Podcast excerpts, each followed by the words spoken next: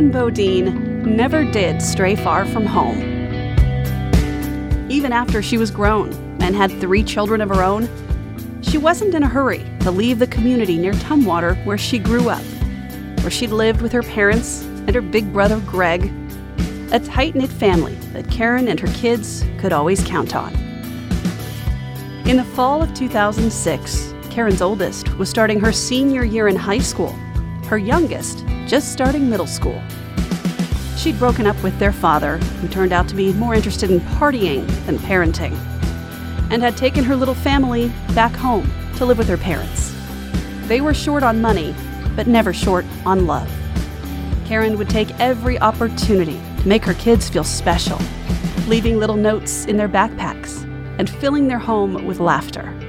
But then, Karen met a new beau. She started staying at his apartment nearby. Her children stayed with their grandparents, but their bond with their mother remained strong. On one Friday in January, her daughter Carly stopped by after school, as she often did. They chatted, shared a few laughs, before Carly got up to leave. Karen didn't want her to go. She never did. Just five more minutes, she begged. Just five more minutes. But Carly had places to go and so much on her teenage mind. She'd see her mother again soon. Karen wasn't going anywhere. At least that was the plan. But that night, Karen and her boyfriend had a fight. Not just an argument, but a knockdown, drag out battle that ended with police at their front door and Karen moving out. But she didn't go back home. Maybe it was embarrassment over another failed relationship. Maybe she just preferred the comfort of her friends. Karen spent that weekend looking for a place to land. By Sunday, she was out of options and found herself calling home looking for help, trying to reach her parents or Carly, her oldest. But the phones just kept ringing. That's how Karen found herself wandering down a residential street in Lacey. It was cold and she didn't have a warm coat. A neighbor noticed Karen and was worried about her, so they called police. An officer stopped to see how she was doing. Karen waved them off. She was fine, she said, just thinking, walking, trying to clear her head. But the officer wouldn't let it go. He couldn't leave this young woman out in the cold as day was turning into night. He convinced her to go to a women's shelter where she could warm her bones until she decided what to do next.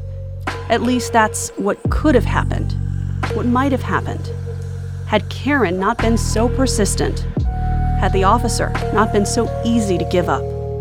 Instead, Karen wandered off into the night, never to be seen alive again. It's a tragedy. If she would have had a place to go that was safe where she could have been taken care of, housing would have probably made the difference for her, at least that weekend. It was just hours later, early on Monday morning, when Karen's body would be found, naked and posed, along a county road nearly 30 miles from her hometown. I literally sank to my knees and was in shock and just laid in the mud for a minute. I'm like, what? What? Like, I just talked to her the other day. Like, how is this? No, no. News reports declared the body of a transient and suspected drug addict had been dumped, and Karen's murder quickly fell off the radar. It felt like nobody cared, like nobody saw Karen for who she really was it ripped our family apart. She was stolen from us, and my grandma is not doing well. Her health is not doing well, and I'm so scared that she's gonna die without having the peace of mind of just knowing what happened to her daughter. But with a new investigator on the case and a new effort to rekindle public interest, could they finally answer that burning question who killed Karen Bodine? I'm Kim Shepard with Carolyn Osorio, and this is the scene of the crime.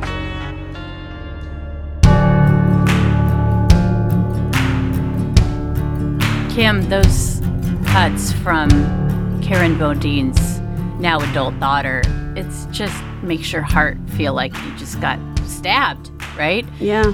And I want to first off start though by before we dive into this case to really thank our listeners you know, we dropped our first episode of this podcast in January 2020. And then, of course, as everybody knows, you know, COVID hit and, you know, our plans, we were like, well, I guess we're not doing the podcast. But because of all of you guys listening to our podcast, recommending our podcast, and supporting us, we had Karen's daughter, Carly, reach out to us because a friend had referred her to our podcast and said, you know, Kim and Carolyn will do a great job of telling your story. And that's one of the reasons why we wanted to do the podcast. Mm-hmm. And so thank you, Carly, for reaching out to us. And, you know, hopefully with so many citizen sleuths out there, you know, that's her hope is to not only try to get justice for her family and for her mother, but also for people to see her mom as a person, as a mother, daughter, sister, friend, and not a victim, and certainly not a transient or drug addict, which was what what was how she was described when this originally when she was murdered. And it's true, she did have drug addiction issues. But she wasn't homeless. She just happened to be out that night because she was in between homes, let's say. But you know, when when someone is viewed in a certain light, when they're, you know, whether it's because they are a sex worker or prostitute, or whether it's because they are a drug addict or transient. That can often change the outcome of the investigation. And in a way, I think you can't really blame investigators because when you have so many cases and some of them are more easy to see leads than others, it's easy to, you know, fall into the ones that are easier to solve that are more obvious. Yeah, and I think in this case, you know, as as I'm sure you will describe, they didn't just drop the ball on this one. It just didn't go anywhere from the beginning. From the it beginning. Just never, yeah. So let's go back to the beginning. Karen's kids are all adults now, as we mentioned. Carly, the oldest, spearheading this effort to get her mom's murder solved. And it started when she was just graduating high school herself. She says she doesn't have any illusions about who her mom was. She knows she abused drugs on and off over the years, starting when she was in high school. And her older brother got into a car accident that nearly killed him. Greg, he was in college on the other side of the mountains. He was coming home, I think, for Christmas vacation or something. And he got in a really, really, really bad car wreck. He was in a coma for months and months and months. And I think that's when my mom really started to like start using drugs because I think it was like a coping thing. And she was left alone too. So Karen's parents would spend days at a time away from home at the hospital with Greg. They were trying to do the kind thing for their daughter. They didn't want to burden Karen with seeing her brother like that, so they would leave her home alone. I mean, she was 17, she was nearly an adult, but she was still just a kid, and she was just as worried about her brother as her parents were. But she didn't have anyone to turn to except her friends who many of them would drink and do drugs. As most of you know, as most, many teenagers as, do. As I can attest, and I'm sure you can too. And I was actually looking a little into this that according to mentalhealth.org, a traumatic event can be defined as experiences that put either a person or someone close to them at risk of serious harm or death. And the first event that was listed was a road accident. And it's just being a teen and just trying to figure your world out and then having this like horrific accident with your brother, it must have been like they're saying, you know, this huge traumatic event. And who knows if that's what started her going down the path. But I mean, well, it sounds like it. I mean, at first they say she was, you know, having a few drinks to numb the pain. Then she started using marijuana. And before long, it was cocaine and other drugs. Greg eventually got well enough to leave the hospital, but Carly says he never really got back to being his old self. His injuries were so severe that he still suffers from physical and mental disabilities to this day. And just as Karen was graduating high school, she found out she was pregnant with Carly, who would be the first of her three children. I have two younger siblings as well, all the same father. But at times it was a really, really, really good relationship. And then it was really not the best. Like they would be fighting and arguing and using drugs. And I, I think it was because of the drugs. Now, my dad is not the best person. Like right now, he's in prison for drugs and fraud. So I think he was a really bad influence. No, I know he was a really bad influence on her. Carly says her dad would stay out all night, partying with his friends, leaving mom home alone with the kids, but she says it never felt like an unhappy home. Her mom was so loving, always made her feel so special. Carly says while her mom battled addiction over the years, she would have long periods of sobriety, years at a time, and that's the mom that she remembers. Well, looking back at pictures now, I always had my hair done and my makeup done and my nails done, and I loved it. I loved going through my mom's purse and finding, ooh, this is a new lipstick. You didn't have this one yesterday. And then we'd put it on together, or we'd paint our nails together. And then, like, she loved braiding my hair and everything, but then she let me play with her hair, even though I didn't know what the heck I was doing. She made it seem like it was the most beautiful thing ever when I was done. No matter what her problems were, her kids were everything to her. I couldn't ask for a better mom, even though everything that happened, the genuine love that was there was just amazing. After years of trying to make it work with Carly's dad, Karen ended that relationship. She took the kids, moved back home to live with her parents. But there were still times when she was drawn back into drugs. Carly says it was a lifelong battle that she fought while also doing her best to take care of her kids even when she was using. Eventually, my grandparents ended up adopting us, but it was like an open adoption. Like my mom could come see us whenever. And when my mom was doing well and had her own house or anything, we would oftentimes go over there and stay with her. And then on the weekends, we would go see my dad's grandparents, which were close to them too. I love my nana. So, despite the addiction that was haunting all of them, it sounds like Carly and her siblings had a really secure, loving childhood surrounded by lots of family, grandparents on both sides, and a mom who never stopped trying to win that battle with addiction. In early 2007, Karen was living with a new boyfriend in Lacey, just a few miles down the road from her parents and her children. Carly was in her senior year of high school, and Karen's youngest had just started middle school. Carly says she was still really close to her mom, talked to her on a daily basis, and often would stop by after school on her way home just to hang out, hear her mom laugh, and share some stories. It was a Friday, January 19th, when Carly would see her mom for the last time. She'd stopped by the apartment and was getting ready to leave when her mom asked her to stay for a few more minutes. Apparently, this was kind of her mom's routine. She would always say, Just five more minutes. Come on, just five more minutes, like she always did. But you know, Carly's a teen. She's got places to go, people to see. She she had to get out of there. Uh, later that night, Karen and her boyfriend got into a fight. Things got physical. The police were called out, and they wouldn't leave until either Karen or her boyfriend left the apartment. Uh, the apartment was in her boyfriend's name, so of course Karen was the one who had to go. She called her mom to ask for a ride, but being a busy real estate agent, her mom was in a meeting. So she asked Karen if she could call her back. Karen said, eh, It's okay. I'll just go to a friend's house for the night. That was the last time her family would speak with her. Early Monday morning, the gruesome discovery was made. Karen's body had been left naked and posed just off a rural road at the entrance of a gravel yard nearly 30 miles away from home. She's found without much around her, just her body. And so it's pretty clear to them that it's a dump site, not the initial crime scene and investigations start at that point even trying to identify who she was because she didn't have any identification with her. That's Detective Mickey Hamilton with the Thurston County Sheriff's Office. He says the way that Karen was left, posed with no clothing, but a ligature still around her neck, seemed to be sending some kind of message. She had no wallet, no other personal items. She was just lying on the ground and had her head resting on an abandoned car seat. I don't know if they were trying to make a statement or if it was out of respect for Karen that they wanted her to be found. That's the other thing is odd about this is unless she was already naked at the time she was murdered and then they just didn't take the time to clothe her or cover her, it, it, it seems contradictory in the fact that again she's she's dumped here, she's posed a certain way.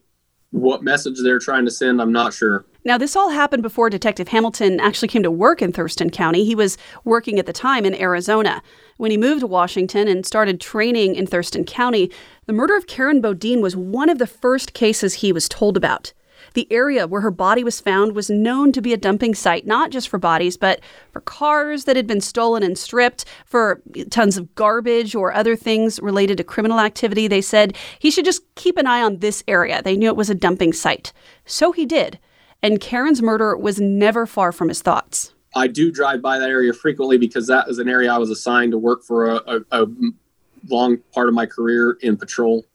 And so I would always keep an eye on that area and try to catch somebody coming back to the scene for memorial reasons or uh, just some way that we could get a lead on this case. Carly says before Detective Hamilton took over the investigation, her mom's case was going nowhere. It was like the community had written her mom off as a drug addict and a transient, and it just wasn't a high priority for anyone. My mom was an addict, but it was off and on. Like she would go years and years and years with being clean and normal and everything. But, you know, when she died, she wasn't doing the best. And so the police, they just didn't give two hex, like whatever. And so I think that's really part of what the problem was too. The detective, original detective, was about to retire, so I really he didn't put a lot of work into it. It's not really known, but like there was more than one occasion where I was at someone's house and I was questioning them, and an unmarked cop car comes up and they're moseying up, questioning, starting questioning them. And it's like, how did I get here first? How did I get to this first? more, more than once. So Carly was dogged in trying to figure out what happened to her mom. And, you know, it's a relatively small town, Lacey and the area around Lacey. You know, it's an area right outside of Olympia, not quite rural, but on the edge of rural. And so she would just talk to people and talk to people that her mom knew and ask, you know, hey, did you see Karen that night? Do you have any idea where she might have gone? And so she just kept talking to people and asking questions. And she would often show up at places where the cops hadn't even been yet, before the detectives even had a chance to ask their questions, because she was so determined to find out what happened to her mom. Carly is just amazing. The fact that she's going and investigating on her mom's behalf. So many, I mean, it makes me want to cry because the devotion and anybody who would say, oh, she was a transient, she was a drug addict or whatever, it just so diminishes what she gave to these children who all these years later are still looking. Yeah, and I mean, think about Carly too. This happened when she was a senior in high school. So she's basically fresh out of high school investigating her mother's murder. Yeah, and this is how many years, 12 years later? Yeah, she's still looking. She's still looking. Yeah, she never gave up. Every few months, she would call the sheriff's office looking for an update to see if there were any new leads. Never got a satisfying answer. Detective Hamilton says he's not surprised. Because a lot of these people were under the influence at the time and gave conflicting statements about time frames, conflicting statements about who was there and who wasn't there, and conflicting statements about Karen. Just about everybody that was involved in it was under the influence of narcotics at the time these things were going on. So their recollections are skewed by their state of mind and their memories are not the greatest. So here's what we do know about what happened between Friday night and that fight with her boyfriend and when Karen was found on the side of the road Monday morning. After the fight, Karen went to a friend's house, Jim Hunt. He is a known drug dealer. Jim let her stay at first, but then apparently she started to annoy him and his friends and customers. It's not really clear exactly why, but Jim's house was known to be a place where a lot of people would just come and go all hours of the day and night looking for drugs. And there's speculation that Karen might have been bugging Jim's customers like, "Can I have a hit? Can you share a little?" Yeah, and let's and let's take a pause here for a minute because you just she's in this domestic violence situation. She's kicked out of her place. You know, she doesn't want to go home. She tried to, but you know, it just didn't work out. And then it sounds like she's truly in crisis at this point. She goes there and all of this information about how she was at, you know, begging for a hit, doing this. I mean, I don't know how to describe it, but I mean, she she was a woman in crisis. Right, exactly. And, and instead of them helping her, they were saying that she was annoying. Yeah. So for some reason, she was annoying to Jim Hunt. That we can establish, and he was trying to get her out of there. So he had kicked her out of the house a couple times that weekend even had friends drive her to remote parts of the county and drop her off, and she still kept coming back to his house. At least some of the witnesses speculated that she was bringing unwanted attention to the house because she was fighting with everybody. At one point, she was outside naked, running around, and they were trying to get her back inside before the neighbors called the police and that kind of thing. So they, they believe that that was another reason that Jim wanted her away from his house was because she was just bringing unwanted attention there. But again, all of the witnesses that investigators were talking with were known addicts. They were likely under the influence when all of this was happening. So figuring out exactly what was happening at that night, even though there were tons of people at the house, was nearly impossible. On Sunday morning, around 9 or 10 in the morning, Karen was seen walking down a street in a Lacey neighborhood. She wasn't really wearing warm clothing, so when a neighbor saw her, they were concerned. And they called police and asked them to do a welfare check, which they did, just to make sure she didn't need any help. And so uh, Lacey police officer stopped and talked to her, and she said, "Oh, I had a fight with my boyfriend, and I'm I'm just walking, and I'm fine. I don't need anything." Well, he talked to her a little bit and found out who her parents were, and said, "Let me try and call your parents for you." And she said, "No, I, I don't want to go to their house," and and she declined any assistance from him. She basically said she was fine and she appreciated it, but no thanks. He still called her mom anyways and tried to let the mom know hey, Karen's out here walking down the street and I'm concerned about her, but she wouldn't take a ride from me. And this is one of those critical moments when the story could have changed. Mm-hmm. The story could have been very different. You have a woman in crisis the officer rightly does his best to talk to her to see if he can offer any help. Well, and almost she declined. Be- beyond, he went the extra mile. I mean, he figured out who her. Fa- I mean, can you imagine in Seattle, like the police actually, you know, right? calling to find out who your parents are and getting through to them and talking to them? But I mean, he can't make her get in his car. Yeah, but there's some, you know, people who say, "Gosh, if he'd been a little more persistent." If he'd offered her maybe information, maybe given her the address of a women's shelter or a phone number, you know, maybe. And, you know, hindsight's 2020, a lot of armchair quarterbacking on cases like this. But I think it's important to talk about because for anyone out there who might come across somebody who's in crisis, a lot of times they will decline offers of help because they don't want to be seen as needing that help, as being in crisis. Mm-hmm. That's a hallmark of it. So, Kim, I looked up what are the warning signs of a mental health crisis? And it's an inability to perform daily tasks, rapid mood swings, agitation, and risk taking or out of control behavior, which includes being abusive to self or someone else, they also say an isolation from school, work, family, and friends, loss of touch with reality, and paranoia. And based on all the information from the detective, it sounds like Karen was exhibiting almost all of the signs that weekend. Yeah. So, you know, sometimes you just have to be a little more persistent than you might like to make sure that they really are okay. Well, eventually, Karen wound up back at Jim's place. Trouble started up again. Jim said Karen was again being annoying to him and his friends, and there was apparently some final blowup between Karen and Jim on Sunday night. Multiple people agree that there was some kind of confrontation between her and Jim over the bathroom. Now, that's where accounts kind of vary. Some people said that she was banging around in the bathroom. Other people said that she was in there for hours. Other people said she flooded the bathroom. But for some reason, there was a fight between her and Jim. And multiple witnesses report that Jim busts in the door of this bathroom to get her out of the bathroom, including Jim's own statements. He admits this. And then she's somehow injured in that confrontation. All the witnesses describe it as a physical confrontation. Jim says that he, she just got hurt by the door, accidentally hitting her. He didn't intentionally hit her. But everybody agrees there's a confrontation, and Karen somehow gets injured. And then it's like I said, about five to six hours after this happened, that her body is found. Jim told police that Karen left right after that fight. Some witnesses say that they saw Karen get into a brown truck.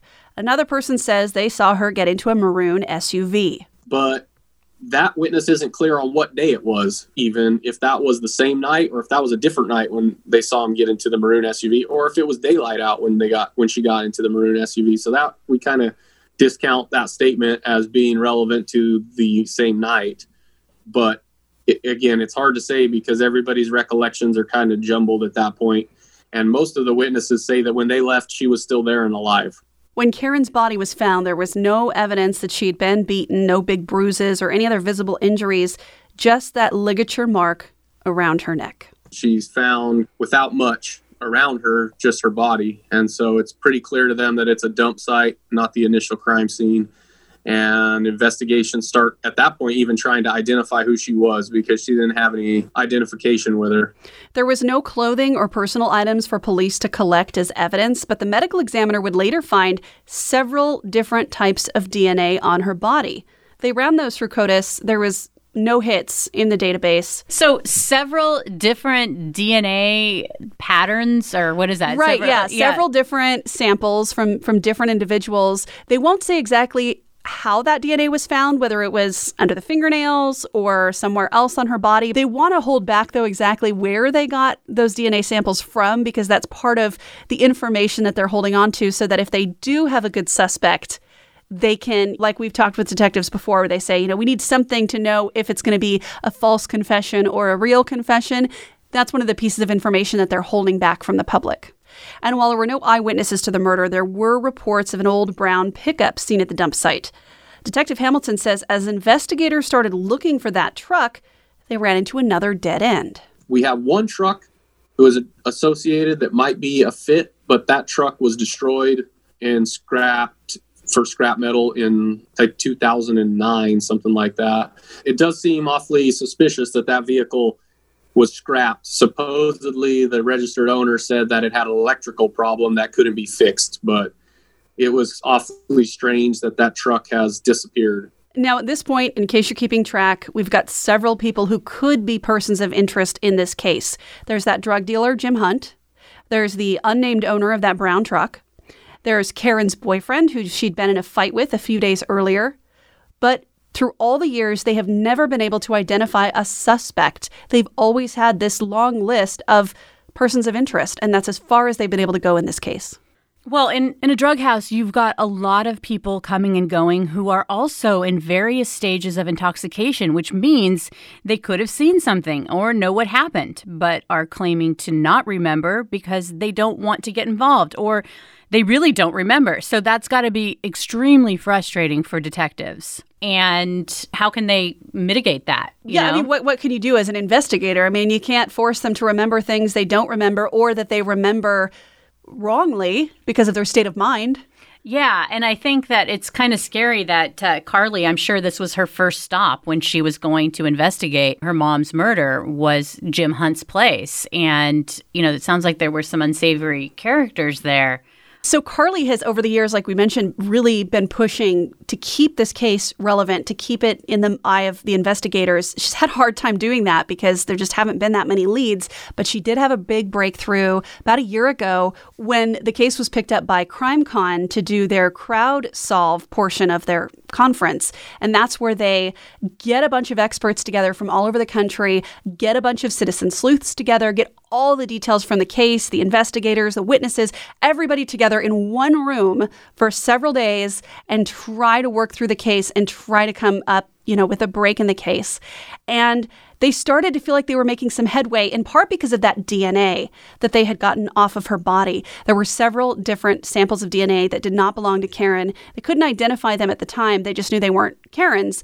And some of the DNA was even, you know, a mixed sample where it had several different people mixed together. And so there's some lab work that's happening right now to try to differentiate those samples, pull them apart mm-hmm. so that maybe they can do some additional testing on the DNA. It was something that was actually offered during the CrowdSolve event, but the detective says they decided not to take them up on that offer at the time because I just didn't feel like it was fair to all of the other murder victims who didn't have that opportunity. Uh, we declined to accept any kind of me- uh, monetary contributions because we don't want to put any kind of priority on somebody just because they have the ability to pay for it. So, you know, we work on all kinds of different cases and we don't want the appearance of being influenced by the money. And we also don't want to set a precedence that if you have the money, then your case gets bumped to the front of the line, kind of a, a, thing. So the genetics that they need to do in order to try to identify this this DNA that was on Karen's body isn't cheap. It's not easy. It's not cheap, which is part of the reason why they declined the money from the CrowdSolve event to do the DNA testing. But there is some good news. The state of Washington Attorney General's office has a new fund that is available to police agencies to use for this sort of testing, this sort of DNA genetic testing. So there's a chance that they might be able to, to use that funding in order to get this case solved but it's not the only one that's on their list that they would like to use that funding for. Well, so, what, how do you decide whose case is the most important? Who's the one at the front of the line? Well, what do you think? Do you think they should have taken the money to do the, the DNA testing for this case, or where, where do you land on That's that? That's a tough one. That's a tough one. I mean, I get where they don't want to set a bad precedent, but at the same time, like, by any means necessary if we can solve this case. I mean, you always have people who, you know, if they have deep pockets, they can offer rewards for information leading to an arrest. This has been happening for decades, if not centuries. Mm-hmm. It's really nothing new. I mean, I guess the only new thing is that instead of the money going towards a reward, the money would go towards DNA testing.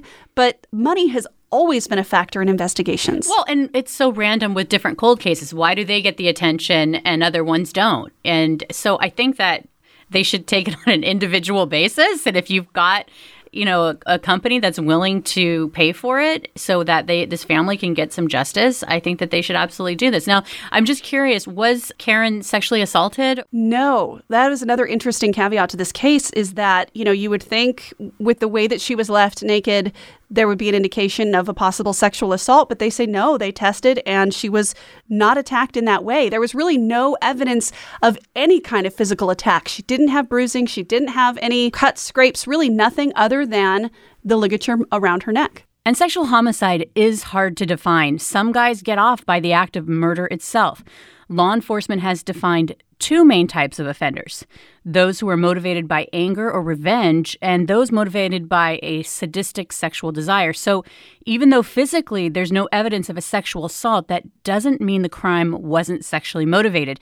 And also, another clue in this case is the location it's more likely that a local would know this was a well known dumping ground for garbage and beat up cars. And like the detective said, there's some indication that whoever committed this murder actually did have some respect for Karen because they left her somewhere she would be found quickly and didn't do any nefarious things to her body left her relatively unscathed. I kind of was like a li- balking a little bit about that when he said that the whole thing because I mean they're laying her out naked with her head on a car seat in the right by a landfill. But they're I lifting mean, her head off the ground, off the gravel, so her head is propped up the way that you would if you wanted to be comfortable when you were laying down. So I could see where there was care taken there. I mean, yeah, it's a murder, okay? Yeah, like yeah. it is a crime, but there's a sense that whoever did this put some thought into it and, and at least a tiny bit of care.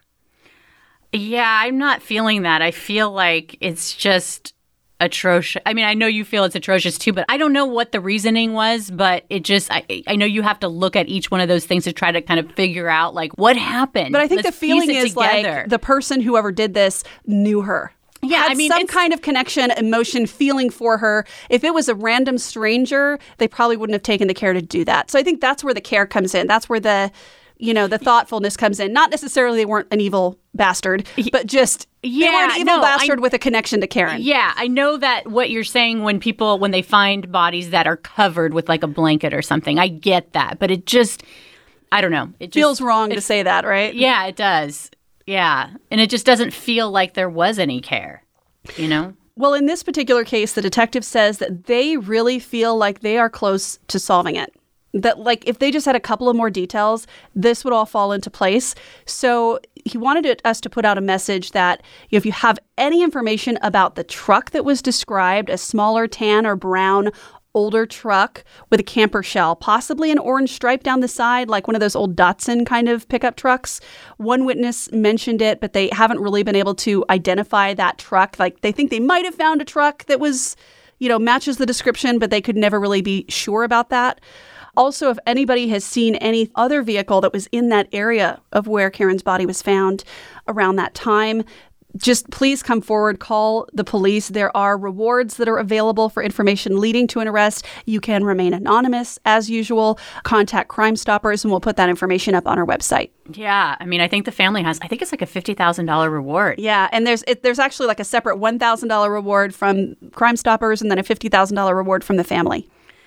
You know, and the interesting thing about the CrowdSolve opportunity that they had, that's a real opportunity to solve this case because, in fact, the other case that they were going to do at CrowdSolve that year, they didn't end up doing because there were new breaks in the case. Yeah, it's a it's another missing mom case. They've never found her body. Her name is Nancy Moyer.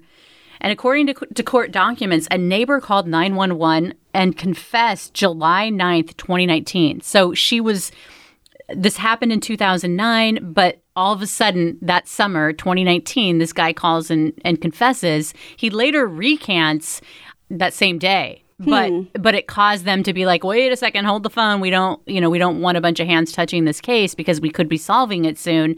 And so that's where when um, Detective Hamilton was like, hey, I've got this other case, and that's what's really, I mean, one of the things not only with Carly but Mickey Hamilton, the detective, who basically has taken this on. He's not even it's not even assigned he's not even assigned to this case. And he just keeps at it. and I just think that, you know, where maybe there were some other cracks in the beginning about the investigation, he's like coming up in the rear and saying, Hey, I want to solve this. And so Carly has tons of praise for this detective, and it sounds like rightly so. And before we wrap up this episode, I just want to go back one more time and talk about who Karen was because it's really easy to latch on to this idea that she was a drug addict. And so, you know, stuff happens when you're in that kind of a community. But she was also a mom, she was also a daughter, she was also a sister, and she was a lovely woman. She was gorgeous, like drop dead gorgeous, but not just physically. I mean, like on the inside too. And because she was just all around beautiful, it just made her stunning and amazing. Like her her laugh was hilarious. She's the only one that could snort and make it look cute and feminine. She had bold makeup styles and hairstyles, but she sure pulled them off. I could just picture her laughing and snorting with her, you know, perfect hair and makeup. And I mean, what what a picture of a wonderful mom. And a, a true testament her daughter has given her. I mean, Carly and her family's pain is a real reminder of the reality that it's not just the murder victim who loses their life, but the rest of the family is never the same again. Add to their pain is how their mother's character was trashed. What Carly just said about her mother in that cut is a testament to how much her mom meant to her, despite issues throughout her childhood, and how the family rallied together to help support Karen and her children. And that keen in Carly's voice at the beginning of the show, and her unwavering quest to find her mother's killer, even risking her own personal safety, is the takeaway here for me. And then from the 30,000 foot view, you know, our country needs to do a better job at creating a safety net for people in crisis. Karen obviously was. And a mental health crisis can be terrifying for both the person experiencing it and the person who is trying to help them. I know this was the case with my cousin Jimmy, who I have such fond memories. My favorite cousin, us growing up together. We were he was 2 years older than me and I idolized him. And then in middle school something changed and he eventually became addicted to drugs and I'm not going to go into that whole story because this is about Carly's mom and Carly's story, but I understand how difficult it is to see someone that you love go down this this this hole and and and nobody knows how to help. There's no it doesn't feel like there's anybody out there that can wave a magic wand and say okay this is what we can do. And then you, you know Jimmy's mom was a single mom and she was overwhelmed and didn't have resources to to help him. And ultimately he ended up taking his own life. But my aunt has never been the same again. And so we will have a list of organizations that are resources for not only the person in crisis, but for someone who recognizes that a person could be in crisis and how to help. Yeah. So again, we'll have more information up at sceneofthecrimepodcast.com. We'll have some pictures of Karen and her family and links to how you can get in touch with Crime Stoppers if you have any information or know someone who might. So, Carolyn, what's coming up for next week? So, next week we'll go to Aberdeen, home of Kurt Cobain, and quite possibly the most prolific serial killer you've probably never heard of. This is in Washington state history. I don't even know about nationally, but in Washington, that's saying a lot that he, he could be yeah. the most prolific. He had a nearly perfect way to get away with murder until there were just too many bodies. Billy Gohl, known as the Ghoul of Grays Harbor, and that story's up next week. Oh, ghoulish. I know his last name is Ghoul, and he is a ghoul. Yeah. Yeah. I'm Kim Shepard with Carolyn Osorio, and this is the scene of the crime.